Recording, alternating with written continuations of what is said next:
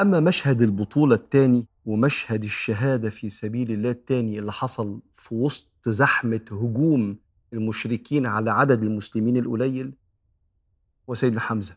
أسد الإسلام وعم النبي وأخو النبي من الرضاعة. رضع مع النبي من ثويبة جارية أبو لهب وهم صغيرين. روايتين سيدنا حمزة أكبر من النبي بسنتين أو أربع سنين. وحشي بن حرب اللي كان عبد عند جبير بن مطعم. وجبير بن مطعم اتقتل له واحد في غزوة بدر وكمان سيدنا حمزة كان قتل عتبة بن ربيعة وشيبة بن ربيعة فساعتها هند اللي أبوها عتبة هند بنت عتبة هند دي مرات أبو سفيان. راحت لجبير بن مطعم وقالت له أدفع لك أي فلوس علشان وحشي الرامي الماهر اللي عندك اللي بيرمي بالحربة من بعيد هم عارفين إن صعب حد يبارز سيدنا حمزة وينتصر عليه. علشان يقتل حمزة وهنديك فلوس نحرره. فقال لها ثأرك هو ثأري أنا كمان عايزه يعمل كده فاتفقوا مع وحشي يبقى حر والعبد عشان يبقى حر ده كأنه دخل الجنة.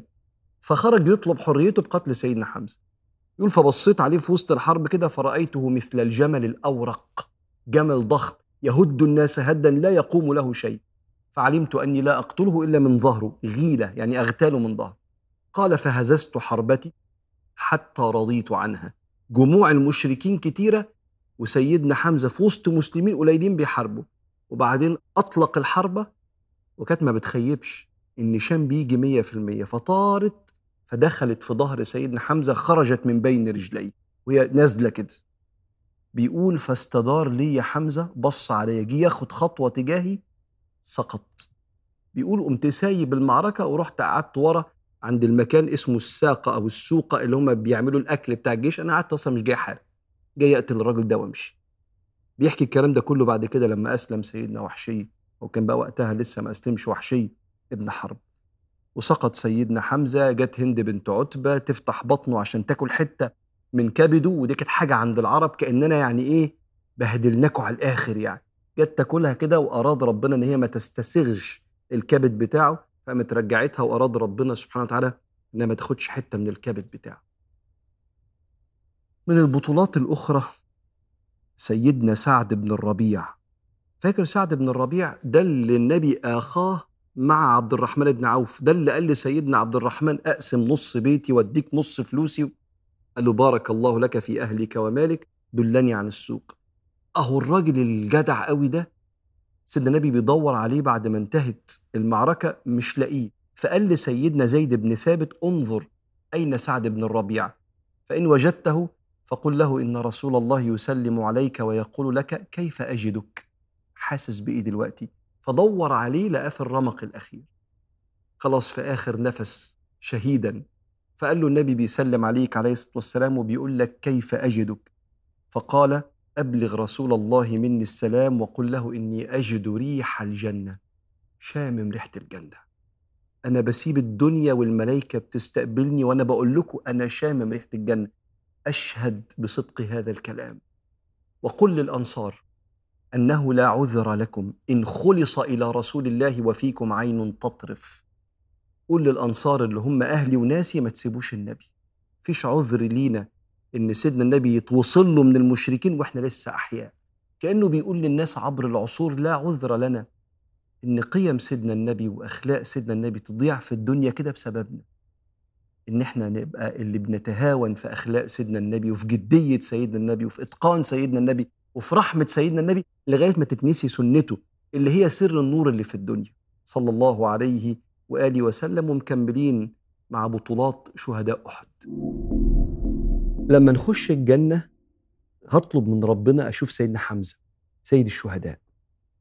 لأني معرفش في قصته حاجات كتير في عبادته وفي صلواته بس أنا متأكد إنه عشان يبقى سيد شهداء الجنة وأسد الله حاجة كبيرة قوي وبالمناسبة في ناس كتيرة عايشة وسطنا أو شهداء استشهدوا من وسطنا ملهمش قصص كتير. بس ما زي ما سيدنا حمزة في بدر وأحد المدينة لم تستباح بجيش المشركين بسببه هو اللي كان صدره للعدو. وناس كتير ممكن ما تعرفش قصص عنه غير إن كان صدره للعدو. نعرفه في الحرب بس. أكيد كان عنده حياة تانية في منتهى الجمال والرحمة وال... في ناس كتير كده. لما أقرأ مثلا قصص حياة الشهداء اللي كانوا بيفكوا العبوات الناسفة اللي ممكن لو انفجرت تموت لها 10 20 واحد في الطريق. ده يخش بصدره كده علشان يفكها. وبعدين تنفجر فيه. يا نهار أبيض! هو وأنت داخل كنت بتقول إيه؟ وإيه حال قلبك؟ ويا ترى هنشوفك مع سيدنا حمزة؟ تسمع عن كمين البرث ومنسي وشبراوي وحسيني مين دول؟ ودول مش معروفين على ال social media وما عندهمش followers كتيرة. بس عندهم ملائكة كتير تعرفهم وسيدنا محمد يعرفهم عليه الصلاة والسلام اللي بتعرض عليه أعمالنا وقل اعملوا فسيرى الله عملكم ورسوله. حقيقة الأبطال اللي مخليين الواحد يقعد في بيته مستريح كده في التكييف عارف ينزل شغله مستريح؟ يعني الواحد يعني نفسه يشوفهم في الجنة مع الشهداء الكبار وهو بيشوف سيدنا حمزة. وده الحال اللي موجود في كل العصور. عشان كده ما تستغربش من سعد بن الربيع اللي زي, كنت لسه بحكي لك. وهو بيموت بيقول للأنصار لا عذر لكم لا عذر لكم إن خلص إلى رسول الله وفيكم عين تطرف. أنت لسه فيك روح والنبي عليه الصلاة والسلام ممكن يتأذي. كأنه كلام لكل واحد لا عذر لنا لو الواحد اتدلع في حياته. فحياته اتأثرت ولا بلده اتأثرت ولا أسرته اتأثرت بسبب دلعه هو وعدم تحمله المسؤولية حتى ولو كان بيشتغل في حتة قد كده بس هو ماسكها. ما دام بيشتغل في حتة قد كده بقى يتسأل عن ده كلكم راع وكلكم مسؤول عن رعيته. أهو ده جهادي هنا.